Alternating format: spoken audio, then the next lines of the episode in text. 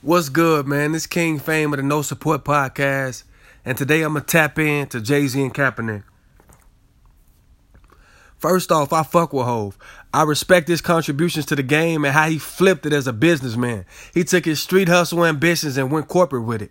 He made money off of Tidal, Reebok, Budweiser, Samsung, Ace of Spade, Def Jam, Coca-Cola, General Motors, Live Nation, Roc Nation, Rocawear, D'Ussé, 4040 Club, and now he doing it with the NFL. Like, I don't know what his intentions are with Kaepernick. I don't know if he gonna get a team and hire Cap. But either way, I respect the hustle. Cause as a billionaire, he's continuing to build generational success for his family. And that's godly to me. No, I don't feel sorry for Cap. Yeah, I feel like he was blackballed and made an example of. Nah, he ain't a great quarterback, but he still can be second string somewhere. The NFL gave him a reparation check this year that ain't being brought up, but you know what I'm saying? I guess that's his business. But I do respect the fact that he kneeled during the national anthem because that shit made me, you know what I'm saying, do my research and look into it. And now I will never stand for the national anthem because most of us only know the first verse of it. But the second verse is talking about killing our slave ancestors and is degrading us as a people. You know what I'm saying? That's how I feel about that. So I definitely don't fuck with it. I would love to see Cap play football again, not just in the NFL. Which brings me to my next point. I wish Jay Z would have linked up with some of the, the moguls like Master P, Diddy, Dr. Dre, because P was trying to start his own football league, which I feel like it would have been a great move for our culture, shit, seeing the success of Ice Cube having with the Big Three. All they had to do was build for a couple years, grow year by year. You know what I'm saying? That would have created motivation and more black ownership for our for our community. Shit. What rapper slash entertainer wouldn't want to own his own team? Shit, especially those who ain't got a major sports team in their hometown.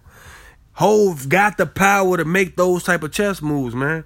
And just for example, he invested a million dollars into the Nets.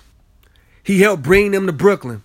He couldn't own the sports agency, you know what I'm saying, at the same time and have part ownership of a team. So he flipped the money from the team. It became part owner of the stadium. Now he getting money off concerts, hockey games, the Nets game, and what else? Oh, what else ever goes on in that stadium, man?